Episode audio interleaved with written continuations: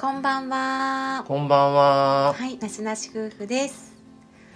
えー今回はメザノーティスの出演の振り返りの後編ということで、はい。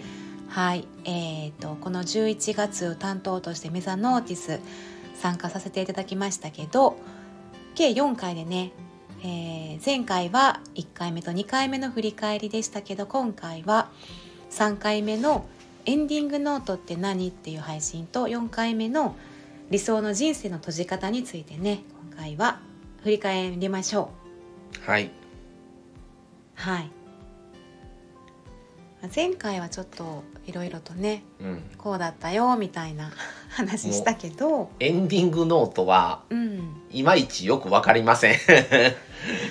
私たち。もね、うんそう試行錯誤をしてる感じうん。あのでできてそんなに経ってないと思うから。うん。その親世代なかったと思うんですよ。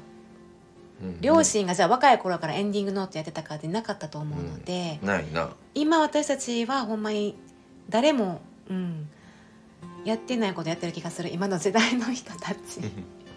っていう意味でほんまにこれでいいんかなっていうのはあるかもしれないね。うん。本当にこれ書き換えといて自分の思うような効果があるのかとかっていうのはあるかもしれないですね、しまあ敷居も高いかなと思ったりそもそもそのテーマに向き合うこと自体が難しかったり、で、効力があるわけじゃないから、うん結局効力があるってなったら遺言書になるんですよね。うん。だから、もちろん意思としては伝えるんだけども、必ずそれを通さないといけないわけじゃないっていうところが、またそんだけ書いて、うん。やる割にはっていう、だからいその意思を通してあげようかとか、うん。いや、そんなんもう、こっちの方が大変やのにみたいなん。とか、っていうのも、その、生前にどんだけコミュニケーションを家族で取ってるかとかにもよると思うんですよね。そうですね。だから、で、またその、多分これ、はい、あの、配信の時でも言ったと思うんですけど、うん。その方の置かれてる状況によって変わってくるんですよ、書くことが。だから自宅を持ってるしてた不動産とか、でもない方だったらいらないし、そうなんです。それがお金、うん。貯金としてあるのかとか、うん。株として持ってるのか、不動産として持ってるのか、うんうんうんとか別のものとしてあるのかうんにもよよるし、うんうんうん。とか、うん。そうなんですだこから子供が何人いるかとかうんいないとか、本当にもういろんなあれで全部変わってくるので、そうなんですよね。エンディングノートっていろんな種類があってもうたくさんあるのでだいたいメインの項目はあるとしてもそのノートによってはこれがなかったりもっとこの項目については詳しく書けたりとかね。あの本当に自分に合ったエンディングノートから入っていいしそれこそそうそうあの不動産とかね資産について保険についてとかね。あの人それぞれやと思います。全然空白のところも多かったりね。うんこの資産についても本当に物とかからそう絵画とかね美術品とかなんかそういう骨董品とかから貸金庫とかレンタル倉庫とか貸しているものやったりとかローンとかねキャッシング保証債務とかなんかうんいろいろと多岐にわたるので難しいところは多いのかなとは思ないんます。だけどそうそれでなんか億劫になっちゃうの。うん、余計に面倒ただでさえ書くの面倒くさいのに。面倒くさいのになんなんみたいななってまた今度しようって言って 閉じて。でもう書かずに終わっちゃうみたいな。だから、まあ最初よく言われている書くコツっていうのはただただ書けるところからどうぞ書いていいですよ、うんみたいな、うん、自分の情報とかね。あとはうーん。私ねこの家系図はね結構好きなんです。親族表かなうん。うん。自分目線から見た兄弟親祖父母老いめいとかね配偶者の兄弟親。で子供がいたら子供っていう、これがやっぱり相続の時にすごいうんうん分かりやすいんだって、うんうん。そそれはそうかもしれん、うん。で自分の時じゃなくても親とか祖父母が亡くなった時の相続がファって見える。分かる？で自分で分からなくても、その専門の方に見てもらったらこれでこれが結構参考になると思います。一からさそこから作り出すよりももう作っておく自分で。うん。うん。あこんな話でよかったですか？ちょ硬いいやいいんちゃう、あとはまあ親族表とかね、私いいなって思ったんは自分がもしもの時とか亡くなった時に連絡しますか？しませんかっていう丸×があるの。葬儀の時連絡しますか？で私はもう死亡時連絡するかにする丸しない丸とかにやってる、うんうん。じゃあなんでかっていうと連家族とか他の人が連絡するかどうか迷うから、うん。うん、分からんもうすぐうん。人もいるしね、うん。そのこういう関係が、葬儀とかの話になった時にまず一番欲しいもの葬儀屋さんが欲しいものの3つがお金とあと家と連絡リスト、えー葬儀屋さんじゃないな。自分たちがか。自分たちがすぐ用意せなあかんものがそれ、うん。葬儀する前に、っていう感じです。はい。たどたどしい感じ。新しいね。いや本当にエンディングノートねもうたくさんあるんですよ。それこそ項目が多いので。でこれをねやっぱり自分で手に取ってうん書いていくのが一番かなとは思いますねまはずい。自分でそうやってみるのが時間にねやってみるのが一番わかりやすいかなと思います。で鉛筆でね何回でも消して書き直せるのではい、っ気が変わるしはい。そんな感じです。ていう話を、うん。まあ第3回でやったんですね。それでね。第4回目は最後はまあ総括ということで。はい総括でした、まあそもそもうん。就活ってうん就活生き活どうみたいな感じなんですけどうん。まあでも触りとしてはやっぱりイメージでやっぱりインスピレーション的にやっぱりその明るい話ではないんですよね。言うてし就活やから。うん。もうその時点でなかなかね敷居が高くってちょっとうん。毛嫌いしやすい内容はい。それをなんで今考えなあかんのかっていうところもあるやろうしうん。まあもう一人やから考える必要ないしとか人それぞれそれもまた立場によって違うと思うんですけど、い。いんです。はい。そう。うん、でね。まあうちらはもうちょっと敷居を下ろす落とすためにうん。生き活っていうのをやったりまああのーまあ今日もちょっと話してたんですけど、うん。その断捨離っていうのはねもう皆さんご存知でどういうことを断捨離ということをもうまあそれを理解はされてる方多いと思うのでうん。もうちょっとやっぱり断捨離といういうことを内容をもうちょっと推し進めてあの窓口を広げないとっていう話はしてたんですよ。だから、うんうん。そっから先は全部その就活っていうことも断捨離につながってるし、うん。そういう断捨離っていうところから入っていった方が気持ちの上では次につながりやすいのではないかっていうことはうん。ちょっと思ってるので、そうですね。まあそのま最初はまあ本当に断捨離をやってもらう方がうん。まあ割と気軽なのかなっていうふうには思います。はいその空間とか物理的なものももちろんなんですけど心にす心がね気持ちとか心理的にもう本当にいいなって思うんですよね余白ができたり、うんそこに新しいことが入り込んできたりね新しい風が入ってきたりとかあると思うんですよね。あとまあそのねさっきマサさんが言うた別に今考えなくても人は今じゃなくてもいいしこういったね就活とか生き活とか、あのータイミングはほんまにその時々の人それぞれやのでその人が気づいた時でいいと思う。ベストタイミングやと思う。それが50代でも60代でもいいし、うんうん。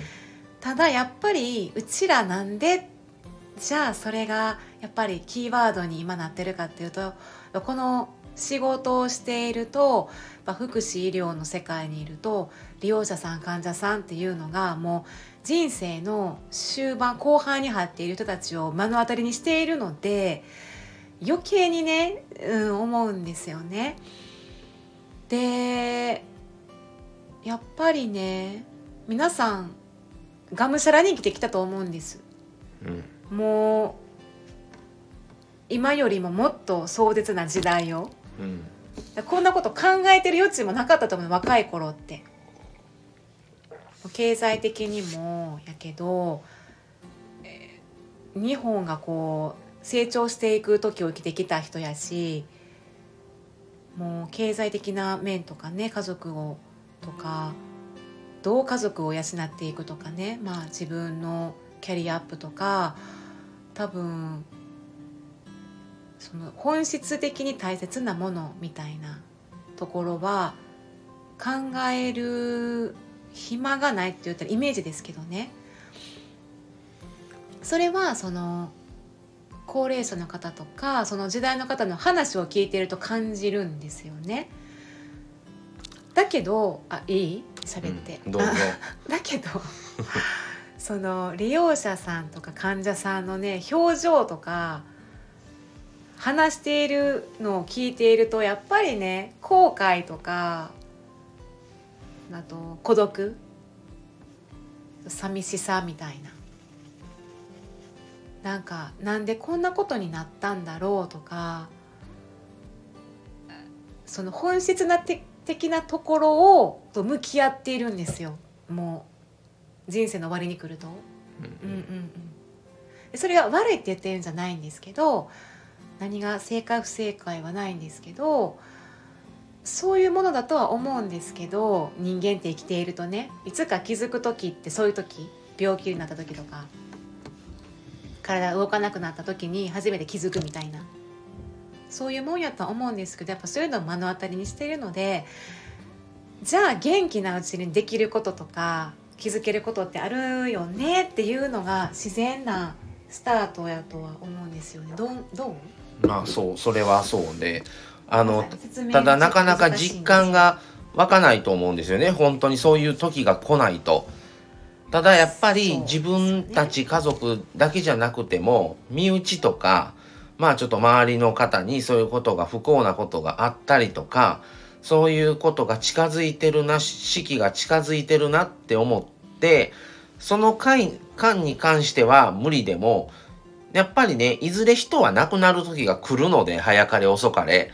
だったら次に生かせばいいわけでこれからはじゃあ今後については早めから就活をやろうとか早めから断捨離からスタートしておこうっていう風につなげれたら一番いいんですけど、うん。まあなかなかそれも難しいところはあってそのやったことに対しての利益が見えにくい。うんっていうのもあるしはい。ただでさえ気が重いような内容をやんのにみたいなそれが自分だけでまた話が済まなくなってくる。はい。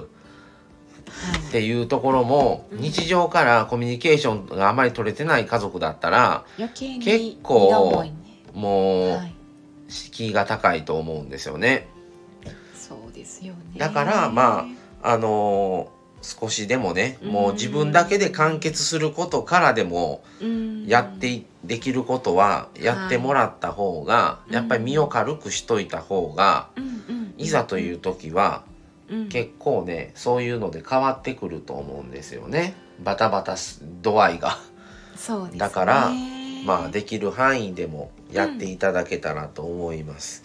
はい、はい。もう今は本当にいつ誰がどうなるかなんていううん保証はない時代になってて、昔と違って今は本当に天才も増えましたしうん。本当にねいつまでこの元気な状態で生きていけるのかの保証なんてないので今のうちにできることはやっぱりやってもらった方が、結局はしないといけないからいずれだったらそ,、ね。の方がうん。ゆっくり考えれる時間もあるんじゃないのかなとうん。思います。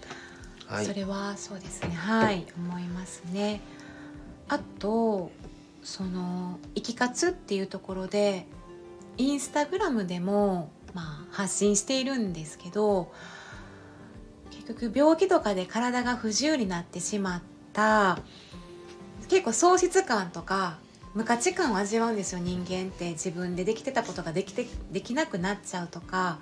で人のお世話をしないと生きていけなくなったらもう本当に自分っていうものがなんでこんなことになったんだろうな何の生きてる意味があるんだろうとかっていうやっぱりマイナスになってしまうんですけどそのまあ、そこからねやっぱ気づきが本人に現れてあ本当に大切なものとかもともと僕自分って支えられてたんだ家族とかみんなに支えられて生きていたんだなっていろんなこと気づきがあるっていうその意義はいいんですけどねだから結局ポジティブネガティブっていうことを自分で肩をはめすぎてしまうとやっぱりしんどいかなって思うんですよね。あの配信でもね私は時々言うているんですけど別にあの不健康やったりねあの、まあ、理由にもよったりね原因とかにもあるんですけど病気やったりね体が動かないとかであってもそこでもその中でもやっぱりポジティブに生きていけるのが人間やろうと思うんですよ。そういう力っていう前向きに思えるものは備備わっているはずだからそのどんな状況でも自分自身をその環境に左右されることなくね自分の心次第で幸せを感じれるそういうスタンスを持っていけると思うんですね誰もが。ただいろんな環境によってとかねいろんな思い込みやったりその文化にもよるんですけどねそこが今のうちからでもあの幸せを感じられるどんな状況でもっていうかそれできるんちゃうかなって思うのでやっぱまず感謝も大事やしとかね、うん、なんか些細なことでもいいのでそのコミュニケーションそれこそね大事やなとかっていうのを今のうちに気づけたらいいなってそれが生き活の一つなんちゃうかなと思っています。そういう発信をねさせていただいております、長くなりました。はい、っていうことでまあ 人それぞれねできることからやっていただけたらはい。とは思います。思いましたね。はい。はい、はい、じゃあそろそろ、はい、はい、じゃあね、えっと、メザノーティスね、これはい。で11月で終わりということなんですけど、えっと、まあ12月、また担当の方が変わられますので、この12月、来月のね、担当の方、配信者さんを紹介して終わりたいと思います。はいえー月曜日担当が、3時のパパ、薬剤師、ゆうすけのお薬箱のゆうすけさんですね。あテーマが知っているようでちゃんと知らないお薬の話をされます。で、水曜日担当が潜在意識を整える西洋先生術の小川智子さん。テーマが月星座を知って太陽でいきませんかっていうことですね。で、金曜日担当がご機嫌ラララジオのはるさん。テーマがご機嫌に暮らすヒントをお届けすっていう配信をされます。このね、お三方配信されますので、ぜひお聞きください。はい、ください。ちょっと概要欄の方にも、はい、リンクを貼らせていただきます。はい。っていうことで、えー、じゃあこの辺でメザノーテス、いません。はい、前編後。編終わりにしたいと思います。はい。お聞きくださりありがとうございました。したじゃあそれではこの辺で失礼します。しますさようなら。バイバイ。